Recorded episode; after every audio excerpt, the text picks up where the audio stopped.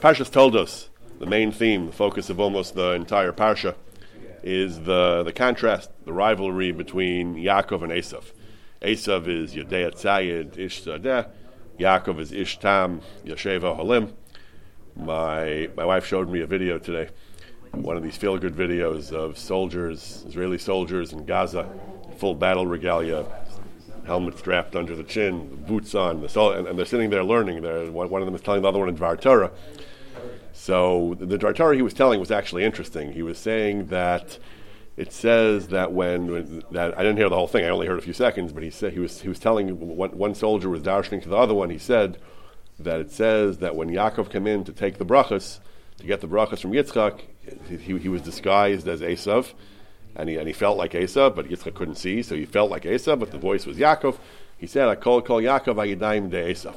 So the soldier was telling his friend, he said, the, the reason the reason Yitzchak wasn't you know, wasn't so quick to give Yaakov the brachos was because he said, I know Yaakov knows how to learn, but he's he's Ishtam Yoshev Ohalim. He's too much Yoshev Ohalim. He has to he has to have strength. He has to have power like Esav. He has to.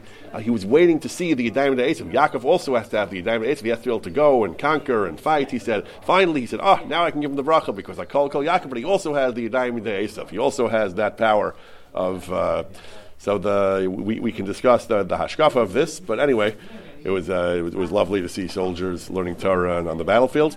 But anyway, the, the contrast, of course, between Yaakov and Esav is that the is that the, Esav is Yodeh Tzayid Ish Zadeh, Yaakov is Ish Tam Yosheva Halim, and the rest of the parsha we have a little bit of an interlude about Yitzchak's adventures in Eretz Plishtim, but uh, the rest of the parsha is all about the, the beginning of the parsha is about know, how he buys the, the Bechara, and then it goes on. It's about the about how he gets the brachos. The Esav is ready to kill him, and he flees to he has to flee Eretz Canaan and go to Haran.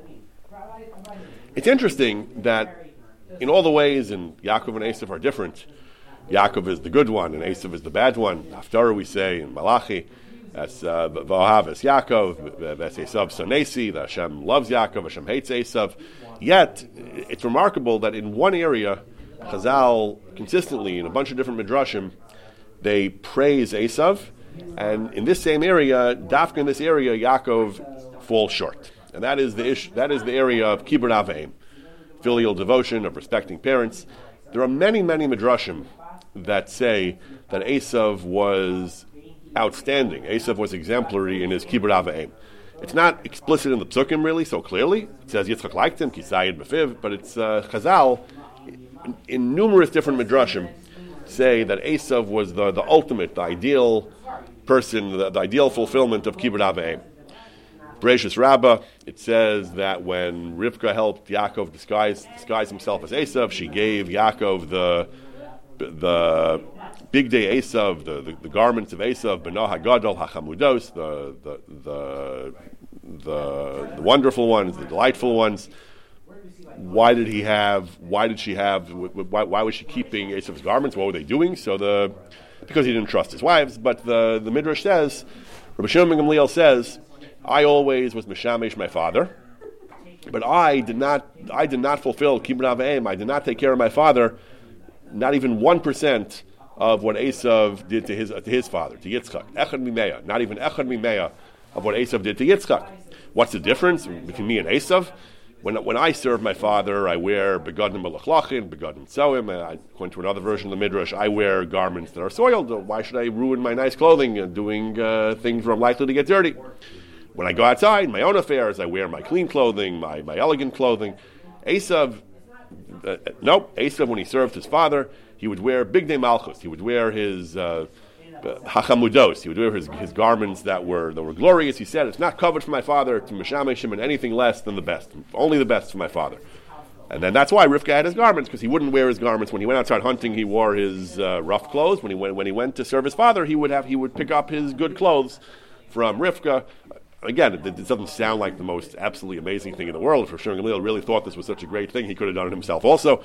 But the, the, the, Midrash, one way or another, the Midrash holds this up as, a, as, a, as an example of how Esav was, was outstanding. Esav was the Esav was just a marvel of Kibbut Aveim. Many different midrashim. It says that the Tanchuma Tanchuma says that people, even Rishayim, Hashem is fair. Hashem will make sure everyone gets schar from mitzvahs that they did. Tzaddik or Rasha, even Esav, because Esav was Mechabit his father.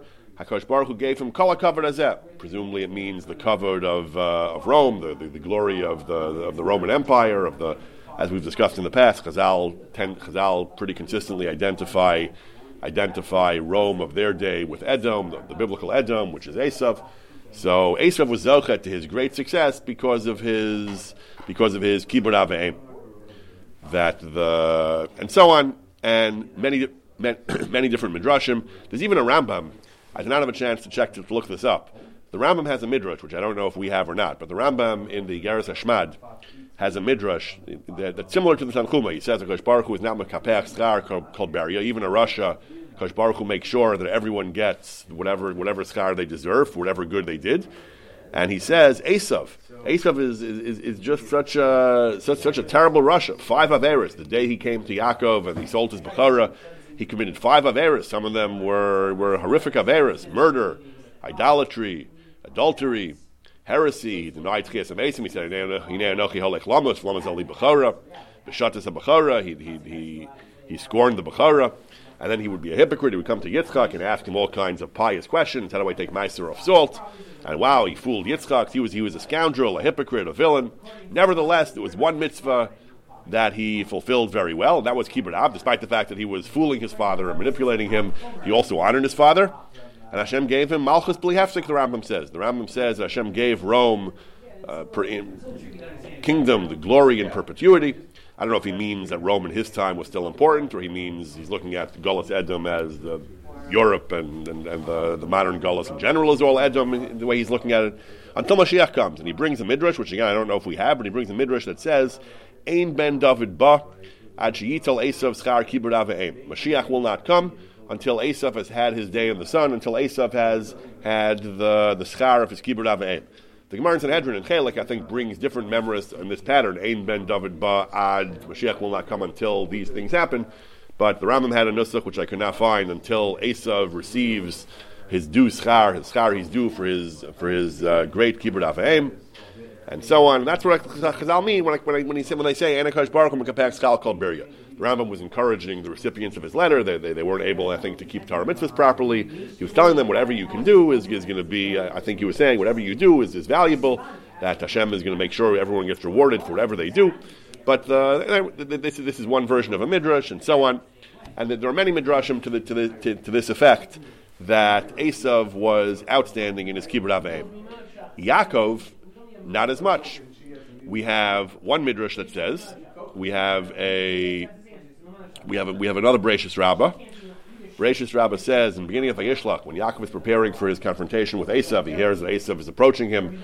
It says Vayira Yaakov Mod Vayetzirlo. Yaakov was very worried. So Chazal Darshan that Vayetzirlo, he was afraid he would be killed. Why was he afraid? Why did he think Esav would be able to vanquish him? He was a great tzaddik. Hashem was protecting him. So the Midrash gives various reasons why Yaakov was, was, was worried he might not have Hashem protect, Hashem's protection. So one of them was he didn't have the schus of Yishuv Eretz Yisrael, Yeshivas Eretz Yisrael. Esav was living in Eretz Yisrael, and he was out in, in Golos and Haran. And also he says, all these years, Esav is Yoshev Mechaber Harav. Esav is fulfilling Kibbud Aveim. Incidentally, many of the Midrashim say that, that he honored his father. They mention specifically his father. This Midrash says Horav, his parents. There are some Midrashim and some sources that, that mention specifically, but that do mention both parents. He's apparently Mechabed Rivka as well. But in any event, Yaakov said, all these years he's getting the, the great mitzvah of kibbud aveim, and I don't have that. I, I, was away. I was away from my parents, so maybe I'm gonna maybe I'm gonna suffer. So this midrash just says that Yaakov was worried that he that, that he had not fulfilled kibbud aveim. He was away from his parents, and he and he had less of a less of a schus than Esav in this area.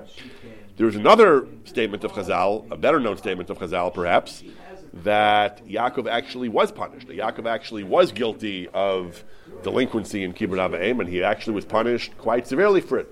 We'll get to this. It's a, it's a Gemara in Megillah. We'll get to the Gemara soon. The Gemara says that, that the that Yaakov was away from his parents for 22 years, and he was punished by Yosef being away from him for 22 years. He, he, he, lost his he lost his beloved son for 22 years as a punishment for his failure to properly honor his parents. Well, we'll discuss that midrash in, in more detail soon.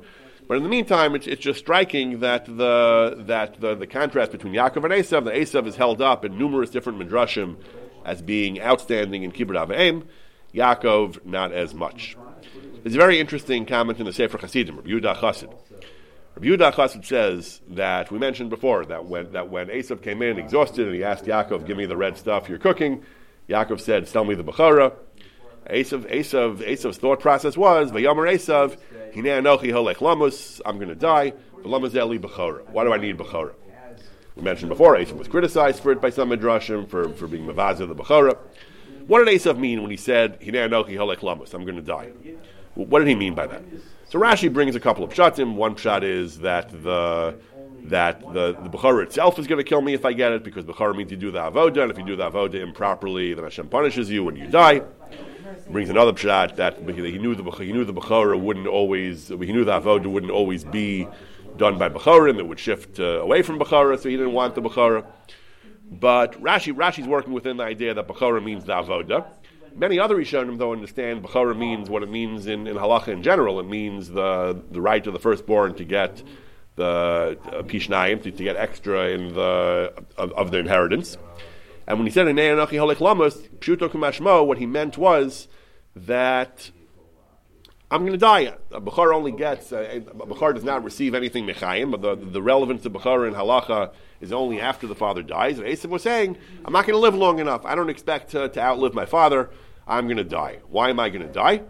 So many Rishonim say, even ArtScroll brings this, many Rishonim say, the Ramban, the Rashbam, Ibn Ezra, some of the Balei and the Hadar Zakanim, they say, Esav was saying, I am a hunter. I have a dangerous and uh, high risk lifestyle. I'm out there with the animals in the in, in, the dangerous animals in the in in wild areas, and my luck is going to run out eventually. Eventually, I'm going to die. I, I, don't have a high life expectancy. That was what Esav was saying. So I mentioned this. This is a bunch of Rishonim: Ibn Ezra, Rashbam, Ramban, and Zakanim. Perhaps one of the most famous uh, expressions of this view, though, is, is, is, in one of the Achronim, is in a, is in a, is in a very famous tshuva of the Noda B'Yehuda, we've discussed many times in the past. Noda B'Yehuda was asked about a rich, successful Jew who had all kinds of, uh, he had all kinds of forests and, and, and, wilderness areas, he had a lot of land, and he wanted to live the lifestyle of the aristocrats. Know, European aristocrats used to hunt, in, in the United States, hunting is a blue collar thing. You, you, don't have to, you don't have to have your own property. You hunt in public areas and so on. In, in, in Europe, the hunting was often the was often the, the, prerogative of the aristocrats who owned land and who had their own private land, and expensive horses and so on, dogs for hunting. So this Jew was rich and he had the, the land to go hunting. He asked Noda B'Yehuda, "I'll pee Torah. I'll pee the I'll, I'll, I'll pee the hashkafa of the Torah. Is it appropriate for me to go hunting?" So the Rabbi Yehuda considers the question from a bunch of perspectives. Is it the question of Tsar Balechayim? He says no. Is it a question of Baltashches? He says no. But then he says it's still not appropriate. He says both al pi halacha and al pi hashkafa. Al pi hashkafa, he says, to get pleasure from, from herding animals, he says, that, that, that's not a Jewish thing at all. He says, who are the two great hunters in the Torah, in Chumash Bereshis? Esav and Nimrod. Nimrod is Gibor Tzayid Lefnei Hashem. Esav is Yodei Tzayid Shada. Esav and Nimrod, is that the company you want? Is that the company you want to keep? He said, hunting is not an activity for uh, for for for, for Bnei Israel who are Rahmanim, Baishanim, Gomlei Chasadim. Hunting is not is, is not something that a Jew should do for recreation. Okay. Hunting is not something a Jew should do for for for recreation. Esav and Nimrod the two great hunters. We mentioned that we, have covered a few years ago. We discussed that there are a number of different midrashim that actually connect Esav and Nimrod. Some say that when Esav said Lamus, he, Nimrod was going to kill him because Nimrod had uh, decreed death on him for hunting in his the king's the king's the king's property. Some say that Esav had already killed Nimrod because he wanted to steal those those wonderful garments. The garments had been Nimrod's. Esav had killed him. Some midrashim say just the opposite that the reason Esav stole the garments was because he wanted to he wanted to kill Nimrod. Once Nimrod, Nimrod had condemned him to death, and they said we're going to have a duel to the death. And uh, Esav told Yaakov, "I can't beat Nimrod. Nim, Nimrod, Nim, I'm, I'm, I'm, not in Nimrod's league. How am I going to beat Nimrod?" Yaakov was a great chacham. Yaakov said that, that Nimrod gets help from his special garments that bring the animals to his side.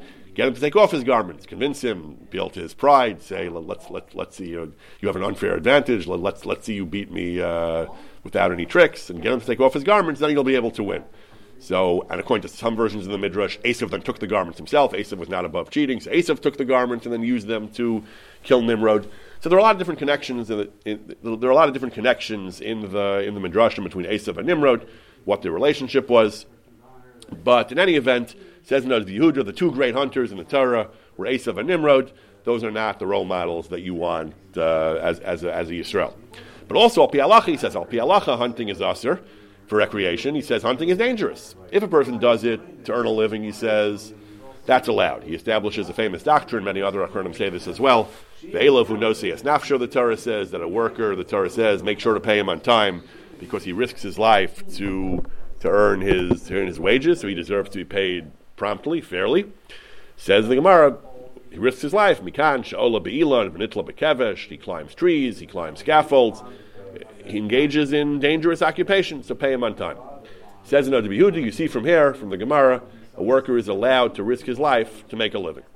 Even though normally the Torah says, in Nishmartem, normally a person is supposed to avoid putting himself in danger. For Parnasa, there's a certain hatter. Maybe not uh, actual suicide, but at least to do things that are that, that have significant risk. If you're doing it for Parnasa, that's okay. Many many other poskim say similar things. Moshe Feinstein says this about playing professional sports, even if there's some risk involved. If you're earning a living by doing it, you play as a professional, then that's a hetzer.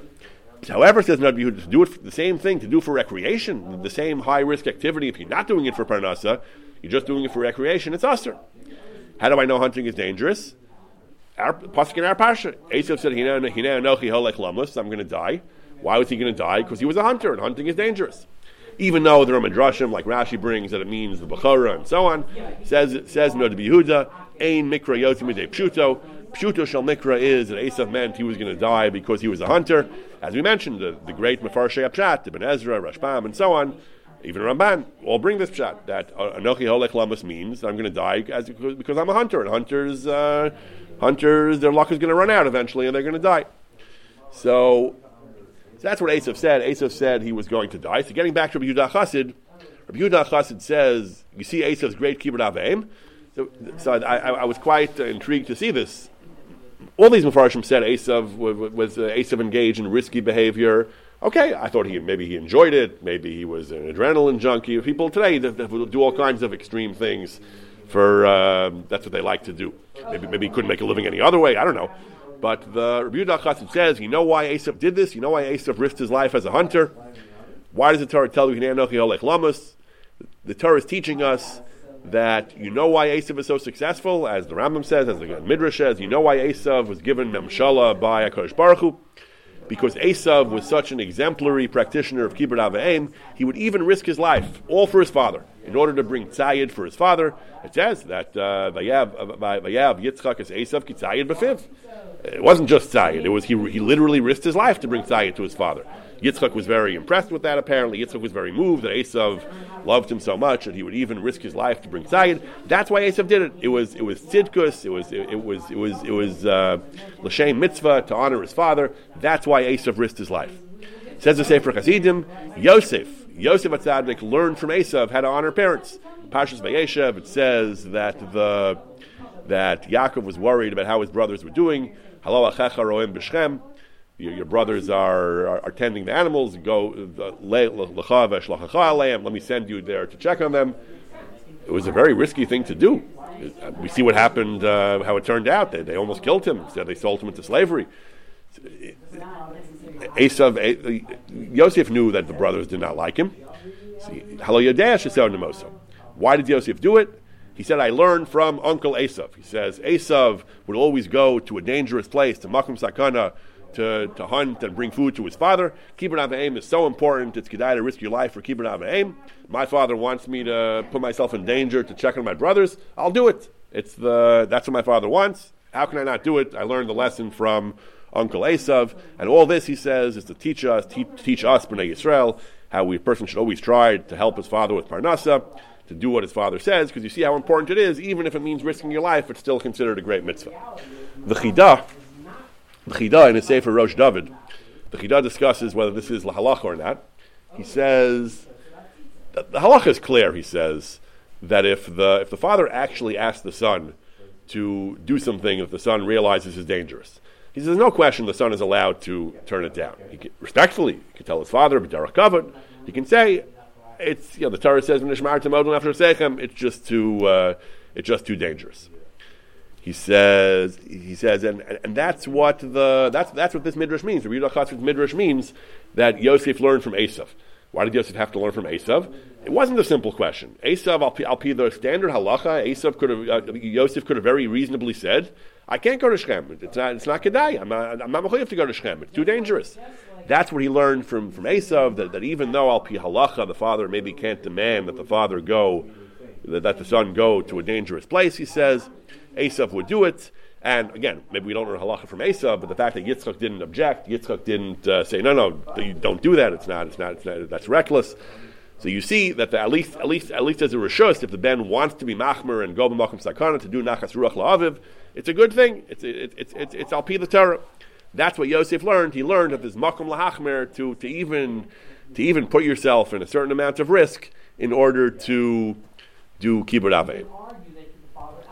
Turning to Yaakov, so we mentioned that one midrash says that Yaakov was worried that he didn't have the schus of kibbut avein. That's why he might lose to Esav. Esav had been Mekayim kibbut avein all those years, and Yaakov did not. And the Gemara in Megillah brings even uh, in great detail that Yaakov actually, apparently, again according to his Madrega perhaps, but Yaakov apparently was uh, substantially delinquent in his mitzvah of kibbut avayim. The, the, Midrash Rashi brings it on the end of the, the end of the parsha, the end of Parshas Toldos. The, the Gemara brings a, a, very detailed midrash full of lots of arithmetic. We're not going to get into all the arithmetic now, but, but the midrash calculates how long Yaakov was actually away from Yitzchak. It says that, the, that it gives us the numbers. It says that it says that the it says that Yaakov, when he received the brachas, was sixty-three, and that he, he was 60, that, he, that he was sixty-three, and he was, and, and it says that there were, and the, the, the Mar goes on with uh, with an elaborate calculation it says that, it says that he was 14 years until Yosef was born. He was 77 when Yosef was born.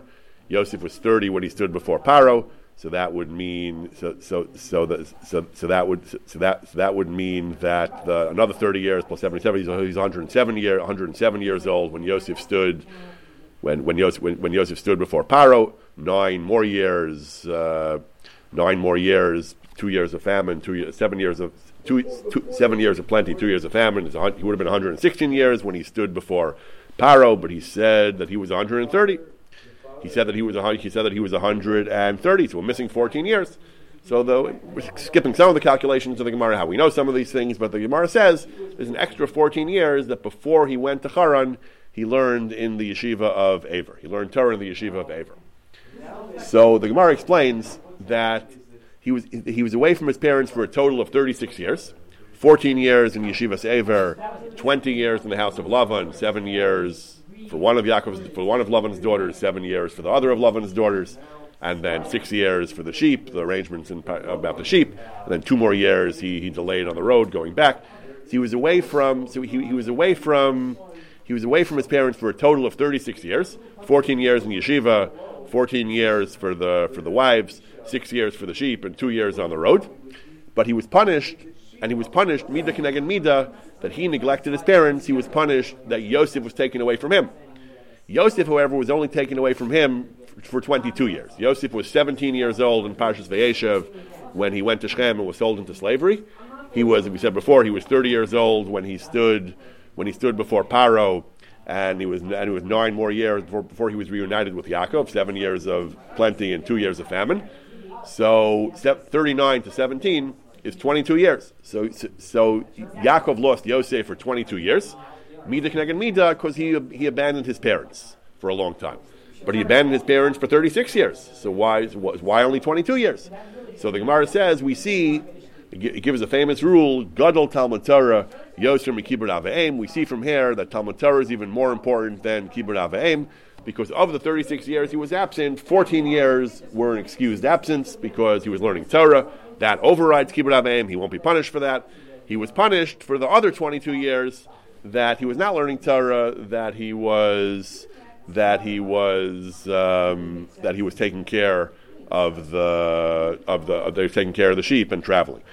Shlomo Katz just mentioned to me a midrash, I think, or one of the Rishonim maybe says that what did Yaakov do all night when he was out there with the sheep? He said to Hill. So he might have been learning some level of Torah, but uh, he wasn't, at least not the same level of Torah when he was in Yeshivas Ever. So for that, he was punished. But the years, that kind of Torah he could have learned back home also, I guess. So that, that's not an excuse to be away from his parents. Whatever it is, for the 22 years that he was not in yeshiva, he was punished. For the 14 years he was in yeshiva, he was not punished. Before we get to the discussion about the, about the, the relationship between Talmud Torah and Kibbud Avim, the obvious question that, that everyone wants to know over here is that why was he punished for going to Haran to get Rachel and Leah and, uh, and, and, and, so on. They told him to. At the end of this parsha, his parents were quite clear about this. They said, go, Lech Padana Aram, go to, Yitzchak told him, Rivka told him, maybe for different reasons. Rivka said, Rivka's reason was because Esav would kill him. Yitzchak maybe wasn't, didn't believe that, but, Yitzchak, but Rivka said, Katzi I don't want him to marry a local girl. But they both told him to leave. So, so what was the, so what was the, why would he be punished for that? So the, people give all kinds of different answers to this question. One of the most uh, interesting, striking answers is Rabbeinu Bachya. Rabbeinu Bachya says they wanted him, their intention was get a wife and come back when, when they sent for him. Miyad, he says, come back right away. Again, I'm not sure how right away. Rivka knew that Esav was out to kill him, so I, they had, she had to allow at least some time for him to cool off, but basically not 22 years. Rivka did not mean 22 years. And Moreover, Rabbeinu Bachya says that Yaakov had no need to wait 22 years. Yaakov could have accomplished his, his parents' mitzvah of getting a wife, his parents' command to get a wife, more effectively. Why did he take so long? Because he wanted Rachel. He fell in love with Rachel, who nasan eina barachel aktana because she was beautiful. He said, Evad chasheva shan barachel. Why did he pick such a large number? Because he, he wanted Rachel. He could have gotten Leah more cheaply, apparently, with, without uh, promising seven years. Therefore, he says, delaying there was his fault. It was his choice to stay so long, to tarry so long. That's why he was punished. Rabbi Bachya's claim that, that, that Yaakov was being faulted here for falling in love with Rachel, and that's why he stayed so long, is interesting. The, for years, I, I used to quote the, I used to quote the question, you know, from from writers often say, you know, chas v'shalom to say that Yaakov fell in love with Rachel because she was beautiful. The psukim actually say that. The psukim say that the Rakos for Rachel Hayisa Yifas Tar Vifas Mara, and then immediately the next pasuk is Vayehav Yaakov Es Rachel. Now we don't always realize the connection because I think there's an aliyah in between, but uh, the, the psukim do say that. It says Rachel Hayisa Yifas Tar Vifas Mara Vayehav Yaakov Es Rachel. So, for, so for years I used to quote the Shvus Yaakov. The Shvus Yaakov who's not, not at all one of the Mefarshei Mikra. He's a, he's a posek and a, kind of a posek's posek, classic meat and butters, meat, meat, uh, meat and potatoes, bread and butter posek. The the Shvus Yaakov of all people says this thing that that Yaakov married Rachel because she was beautiful. The Shvus, the Shvus Yaakov is, is discussing the question of marrying for ulterior motives. He's discussing Yibum. The halacha is we Ashkenazim we follow the halacha that we follow the shita that, that that if someone is Abashol Shita, we follow that if someone is Kones Yivimto L'Shem Noi or L'Shem Mammon, it's Kilu Pageh Be'erva. That, that, that if you don't do it L'Shem Mitzvah, it, uh, it becomes an Avera. That's why we don't do Yibam in Ashkenaz. The Shvus was dealing with a case where where chalitza was not possible because the, the Yavam had a deformity of his leg, so it wasn't possible to do the chalitza ceremony properly. And if they couldn't do if they couldn't do yibum, the woman would be in aguna because chalitza was off the table, and if they couldn't do yibum, then, then nothing could be done. The only way to resolve the woman's status was to do yibum. So he has a long tshuva discussing, even though Ashkenazim don't do yibum in general, could we be makil and do yibum? And he says yes. He actually says yes. We can do, if necessary, we can do yibum. In the course of his tshuva, he makes a number of arguments for why we can do yibum, why we don't worry about kilu pageh be'erva. So one of his arguments is that the only time it's pageh be'erva is if is if a person's motive is purely selfish, purely for an ulterior motive, not l'shem mitzvah at all. But if his motive is mixed, if he wants to do the mitzvah but also has an ulterior motive, she's also rich, if she's also beautiful, that's not really pageh be'erva. And as proof to this, he brings he brings a raya from Yaakov. He says Yaakov wasn't doing evil, but he says, because I'll also say that if someone marries any woman l'shem mammon, or he assumes l'shem yofi, also I think that's also that's also a problem. Chazal criticize those who don't marry l'shem shemayim, even not not an ibum. So Chazal say that if marrying l'shem mammon is, I think he says, you'll have banim shenim muganim. So he says, "Are you going to tell me that it says Yaakov married Rachel because she was beautiful?" Ein mikriyot from he says. It says it says V'yav Yaakov es Rachel because she was beautiful. Ein mikriyot from. So he said, "You're going to tell me that Yaakov violated this halacha and that his, his the shiftei kach chas v'shalom or enam huganim chas v'shalom. Everyone marries for, for money. Everyone marries for beauty." He says. That's how the world works. We marry people who we fall in love with. We marry people who are rich. He says. So al karchach. The reason is to not make everyone avarayanim, to not make Yaakov chas v'shalom an avarayan. He says, if you marry people for, for, for both reasons, l'shem shemayim, and doesn't hurt that she's rich, it doesn't hurt that she's beautiful, that's okay. It's only if you marry someone totally shlo l'shem shemayim that's where Chazal criticized you, especially for yibum. So I'll call upon him the Shvus Yaakov in, in, a famous tshuva on Hilchas Yibum, which is quoted by, still quoted by the poskim today. He proves it from Yaakov that uh, that he, he, also assumes, like Rabbeinu Bachya, that he married her because she was beautiful. Rabbeinu Bachya, however, is critical of, of Yaakov. Rabbeinu Bachya says that when Chazal criticized Yaakov for falling short in Kibbud Aveim, they meant that Yaakov stayed away from his parents longer than necessary because he fell in love with a beautiful woman, and that he really should have married based on more practical considerations. He could have got he could have gotten away with Leah, which wouldn't have cost him as much time away from his parents, and he's being faulted according to Beno Bachya. It's, it's, an incredible thing to say, but that's what he says. He's, he's, he's being faulted for for uh, pursuing the woman that he loved, the beautiful woman. That's why he's being criticized for neglecting his parents to uh, to pursue the woman that he loved. Okay, interesting. Agav, we, have discussed many times before the, the tshuva of the Marik, which is relevant to what we're about to discuss soon, but there's a famous tshuva of the Marik who was asked about a, a son who wanted to marry a certain woman, and his father objected. We're not told exactly why, but the father objected. So the question they, they asked the Marik was, does the son have to listen to his father because of Kibbud Avayim? Marik said, no, he does not. And the Marik gave three reasons. Three amazing reasons. One reason is because Kibbud Avayim is Mishal Av, not Mishal Ben. We, it's Machlokes in the Gemara, but we pass in Kibbud Avayim does not require the son to expend money. Says Marik, if you don't have to spend money, you don't have to give up the woman that you love either. You don't have to give things up to, to, to take, to, take, to help your father. If, if, if, the price of honoring your father is giving up the woman that you love, that's not, that's not something that halach is mechayev you to do, and therefore you don't have to do it. Second argument, he says, is that he says there is no general obligation to obey a parent. We'll discuss that more soon. The obligation is to honor a parent. It says lo soser is dvarav. You can't contradict a parent, but you don't have to obey a parent. The parent says wear a sweater. It's cold outside. So if you say no, it's not cold outside. Uh, you know you're wrong. That's that's soser is dvarav. But if you just smile politely and you don't wear the sweater, then the then the Marik says that's not that, that, that's not a violation of covered Ramara. We'll discuss that some more soon. And the third argument in the Marik, a very romantic argument, he says that Chazal say a person has to love his wife. That's why you have to see her before you marry her. Chazal wanted to make sure that there is ava between husband and wife. Says the Marik, this young man is in love with a certain woman. If he gives her up and instead marries someone, marries someone else, he's assuming he won't find someone who he loves as much as the first one. You know, fathers always tell the kids, "You'll find somebody else. Don't worry about it." But the the son feels she's the one. My heart is set on her. If I give her up, the woman I love won't be the, the, woman I marry won't be the woman I love. The woman I, I, love is not the one I marry. The woman I marry is not the one I love. It's a violation of the of. It's a violation of the halacha to marry the woman to someone other than you love is is usher. It's against the Torah, and the father can't tell you what to do when it involves violating the Torah. So, because of all these three reasons, the Marik says he doesn't have to listen to his parents. The, the basic halacha is brought in Shulchan Aruch, although there's a question which of the three reasons is, is the ikr, which of the three reasons do we accept? La halacha, all of them, some of them. Call upon Rabbeinu Bachya saying that he was faulted for pursuing the woman that he loved at the expense of Kibbud Avim, According to the Marik, that might not be the wrong thing to do. According to the Marik, marrying the woman that you love overrides Kibbud avim. Okay, so that, that, that, that's, that's an interesting point. I, I just just occurred to me right now, actually. But in any event, Yaakov, the Gemara says, whatever the Hezbollah is, Yaakov is faulted for neglecting his parents for 22 years. In contrast to Esav, who was the, the archetype of a, a devoted son. This Gemara, though, that the Gemara says, although he was punished for the 22 years, he was not punished for the first 14 years that he learned in Yeshivas Ever, because Gadol Talmud Torah Yosem Mikibur. That's where we learn this principle of Gadol Talmud Torah Yosem Mikibur.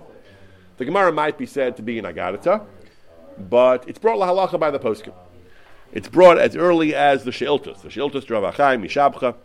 The Sheiltus says, what does someone do? Halacha Lamaisa, he has a father and a mother, and they need his help, food and, and other things, and, and, and, clothing, they need his help.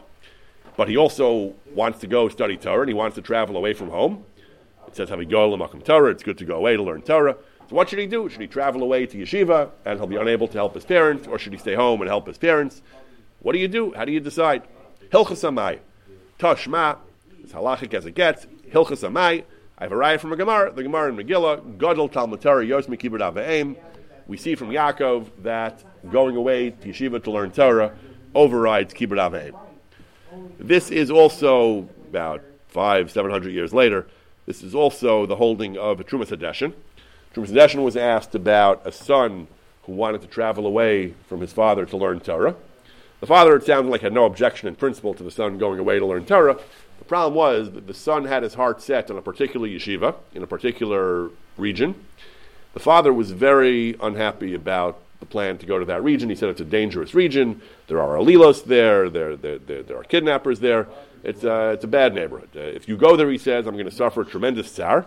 ad ma'od, I'm going to worry all the time about you. That's what parents do.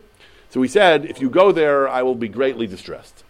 So the son wanted to know, does he have to listen to his father or should he go where he wants to to learn Torah? And it, it, it, the translation makes it clear he could have learned Torah locally. It wasn't like there was no opportunity to learn Torah locally. He could have learned Torah locally. The son was convinced that he would learn, it would be, it would be ideal, it would be advantageous for him to go somewhere else. So the question is, does that qualitatively superior type of Torah, is that also grounds for overriding Kibbud Aveim? Says the Trumas Hadeshin, yes, it is.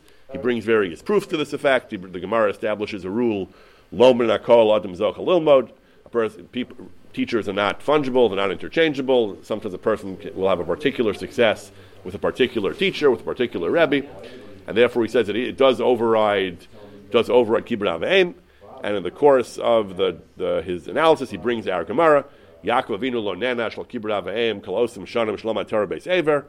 That the basic idea, as we saw in the Sheltos already, uh, based on the Gemara, is that Talmud Torah trumps kibbur aveim, and since the Gemara tells us lo menakol himself lilmod, that's also considered Talmud Torah, and that's also brings another ayah to this that that that, that, we, that overrides kibbur aveim, and he says and he says it doesn't. And he says, and he says it's not just. Uh, and even though even here, where it's not just you're leaving your father, you're actually causing him tsar. The father is explicitly objecting, and you're causing him tsar.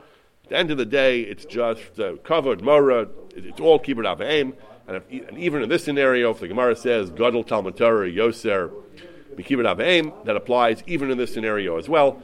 And this is Paskin and Shulchan Aruch as well, that the person can go to yeshiva, even if it means abandoning his parents, and even if the parents are upset and object, and even if they causes them tsar, he can go to yeshiva anyway.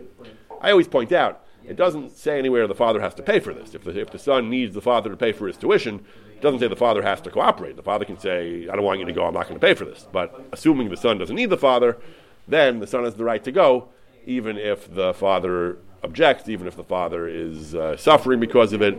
That is the truth. That's the that's the Shiltas, that's Trumas Hadeshin, that's a Shulchan Aruch. There are, however, a number of poskim who say this, this obviously doesn't mean that, that a person can simply ignore his parents because he's busy learning Torah.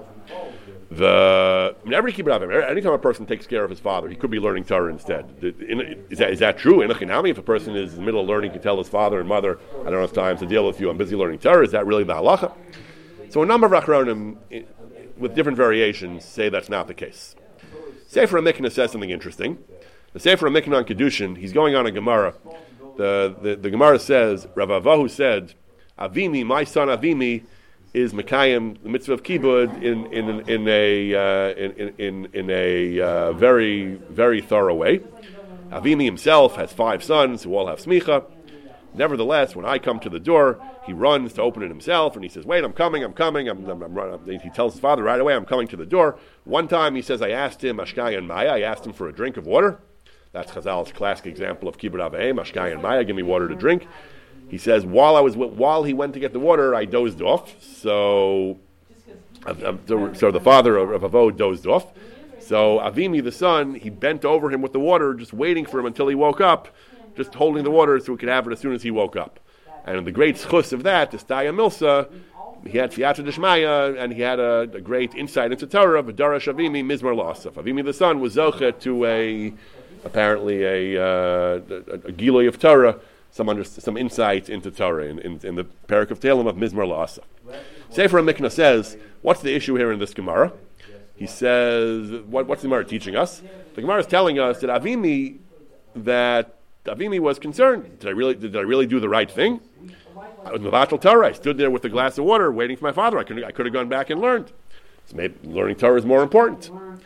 So he says the Sefer Mikna a, a, a remarkable chiddush. He says we can distinguish between covered and mora.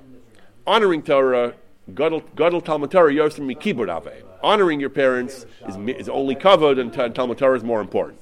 But mora, the Gemara basically gives different examples of covered and mora. Covered is positively showing honor. Mora is not avoiding doing things that would be disrespectful. Lo sosuris dvarav. Don't contradict him.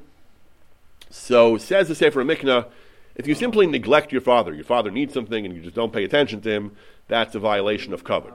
But if your father explicitly asks you for something and you don't do it, you disobey him, that you flout his instructions, that is a question of mora.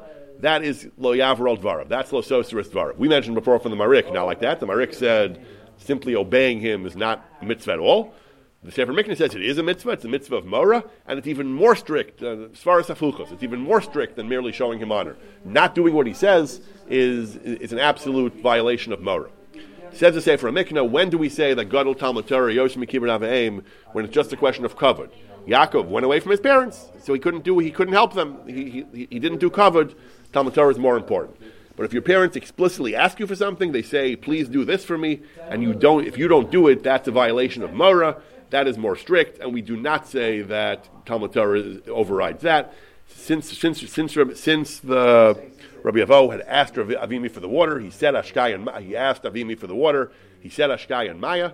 For Avimi not to do it would have been a violation of Mora, and that is more important than Talmud Torah, and that's why he was correct in Mavatal Torah in order to take care of his parents to listen to his parents. So again, we said a a the, the, the claim that listening to your parents is a question of mora is is a big machlokus.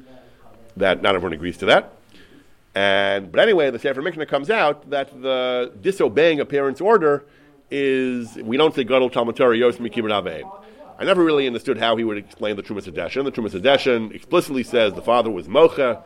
The father was mocha, and he said, "You're being mitzayir me," and the son is not going to listen to that, and he still says gadol talmud Torah kibbud so this, the Sefer Miknas claim that, that disobeying the parent's order, we don't say Gadol Talmud Torah, would seem to be against the, against the Trumas Hadeshin. So I'm not sure how we can say this, but that's what he says. Another chiluk is found in the Pri Chadash. Pesach brings the Pri Chadash who says that I don't really understand this chiluk so well. I don't understand the logic of it, but he says the discussion in the Gemara by Yaakov Avinu, in the Sheiltos, in the Trumas Hadeshin, all these, the Shulchan Aruch, all these poskim are talking about traveling away from home to go to yeshiva to learn Torah and neglecting the parents, causing the parents tsar, disobeying the parents. That's all discussing going away from home. Says the Pri Chadash, if you have to leave the city to learn, you can do that, even though you won't be able to do Kibbud Avayim. Talmud Torah is more important. But as long as you're in the city, then you can't invoke Limud Torah as an excuse not to Mechaber Aveim. Go do cover Kibbud Aveim and then go back to learning. So he says leaving the city is okay, but once you're in the city, you have to do Kibbud Aveim. He doesn't really explain why, what the chiluk is. If, if we say that Talmud Torah is more important to the extent that I could even leave the city, why shouldn't it be more important than, than, than just you know, I have an hour to learn, an hour to make a coffee for my father. So why, why is that different? If I'm going to leave my house, for, if I'm going to leave my home for 14 years, if there's 14 years abandoning my parents, 14 years in yeshiva is more important than 14 years of honoring my parents. When it comes to an hour in the city, an hour making him coffee, I can either bring him water, I can either learn for an hour, or I can bring him water for an hour. Then we say, no, if you're in the city, then you have to be Mavatal Torah in order to take care of your parents. I don't really understand what the chiluk is, but that is what the Pri Chadash says. The Chasam Sofer seems to suggest something similar in passing in a tshuva.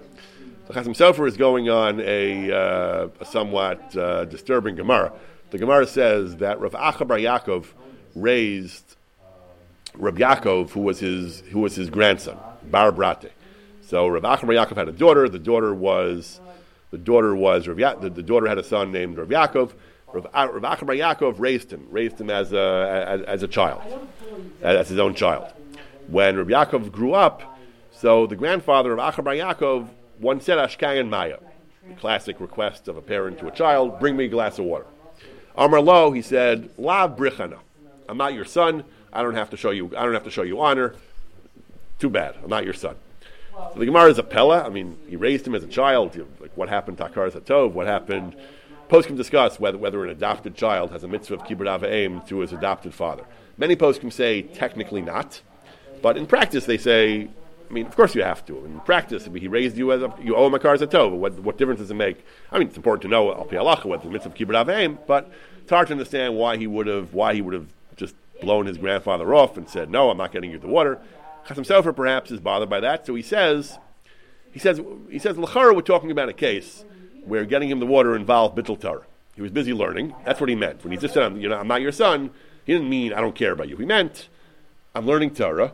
Learning Torah is more important than doing you this favor. If you would be my son, he said, La brichan, la brichan, I'm not your son. Mashma, if you would be his son, he says, he would have to mispatel ktsas, he says. That similar to the Pri Chadash, similar to the Sefer Mikna, he certainly has to engage in some level of bittul Torah to a parent. However, if you're not his son and you're learning Torah, that's why he said, uh, "I'm not your son. I'm not going. To get you the water." The Chasam Sofer doesn't really explain what he means. He just says that, that a son does have to mevatel tzas to help a father. He refers to a Shulchan Aruch in beginning of Simon Rishon and Gimel. I, am not sure the, the citation is correct. I, I, so far, I wasn't able to find what he's referring to. But he does say this thing that, that, that he does say, that, that a son would have to mevatel Torah, even though we say Gadol Talmud Torah Yoser Mekibur Aveim, he would have to mevatel tzas at least a little bit in order to uh, in order to help his father. Rav Asher Weiss, contemporary discussion, says he says, of course, as we've been saying from these various poskim in one version or another, Barer, he says, if someone is learning Torah and his father needs water, of course he has to interrupt his learning, he says, to bring his father water, because the general klal we, we have about Talmud Torah is any mitzvah, ef any mitzvah that can't be done by somebody else, overrides Talmud Torah. It, it's, a, it's, it's, a famous paradox, even though we say Talmud Torah k'neged kulam, that Talmud Torah is the greatest mitzvah, kol chafetzecha lo yishavula, that's greater than all the mitzvahs. But we also say that, that Talmud Torah is interrupted for other mitzvahs. As long as there's nobody else to do the mitzvah, it's ef shalasla you interrupt Talmud Torah to do the mitzvah. Kibbud is no different, he says. If nobody else can help your father right now, then you have to stop learning Torah. I, the Gemara says, Gadol Talmud Torah Yos Mikibur Aveim. That means when it is Efshal Yachal, when it is when it is Yachal, when, when, when, that means when the when the mitzvah can be done by somebody else, or when the Av can take care of himself. Yaakov Avinu, he says, in that case, uh, Yitzchak, Yitzchak and Rivka managed without him.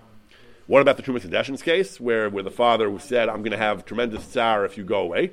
How is that Efshalas like that he, so Rav Asher says that this, this, sounds like a dachut, but Rav Asher says that he says we could say that the father will. Uh, will, will maybe will calm down, and the father will understand the value of the learning Torah, that the Torah will protect him. He says that, that, that, that, that's not objectively you're not objectively hurting your father, you're not objectively depriving your father. It just it's bothering him. So hopefully, hopefully he'll get past that, and it's. Uh, and that's why we say Gadol Talmud Torah. But in the Chanami, if your father has an objective need and there is in practice no way for that need to be filled, certainly Rav Asher says the son has to interrupt his learning to help his father.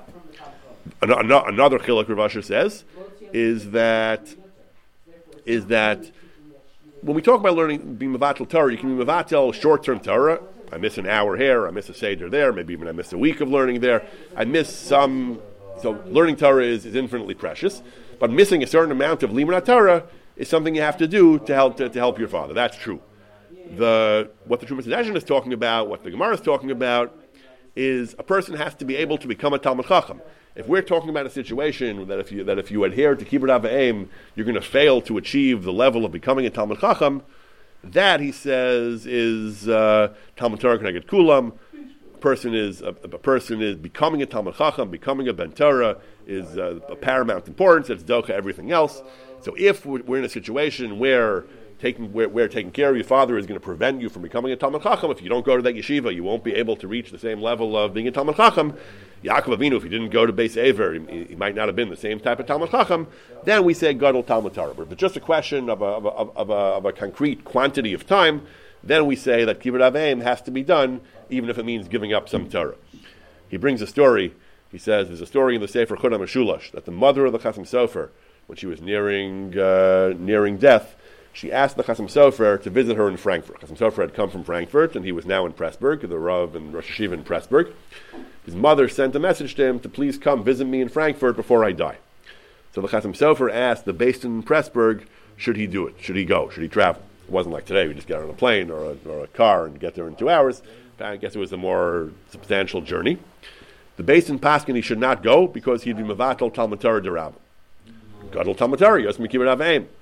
Says the Chasam Sofer, really no. Really, they only pass in this way, he thinks, because it was Talmud Torah Derabim. He was the head of the yeshiva. If he left, then the yeshiva wouldn't, wouldn't operate properly. If it would have been his personal Bittul Torah, then he, then, he, then he should have gone. Because this is a classic example of a mitzvah that's Ef Shalas. Who else is going to satisfy the mother before she dies? There's no one else who could take the Chasam Sofer's place. So that's certainly a mitzvah that's Ef Shalas. It's more important, I guess, than the father who's worried about his son. He'll get over it. The mother's dying. She really wants to see her son before she dies.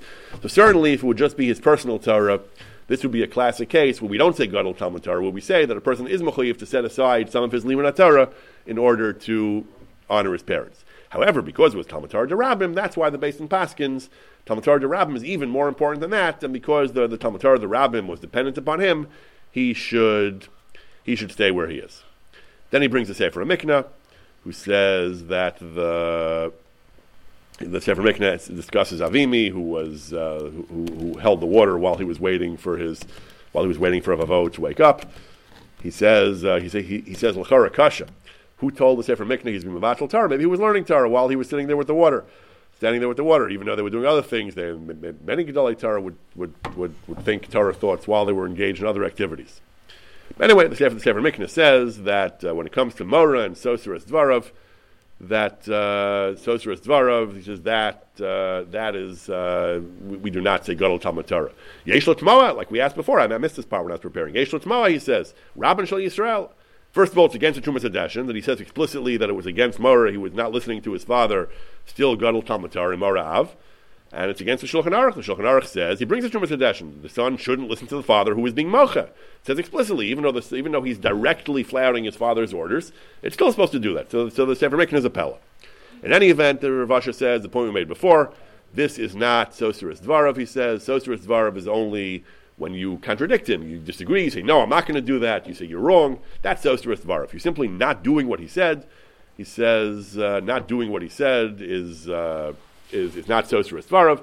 And the true answer to Rav Avimi, even if you assume he was Mavatal Torah, the real answer is what we said before. A short-term bittul to, to, help your father, something that no one else can do, avadi is supposed to do, and the and the only time we say gadol Talmud like we said before, is in a case where it's it's, it's efshlas of the acherim, as Rav Asher explains.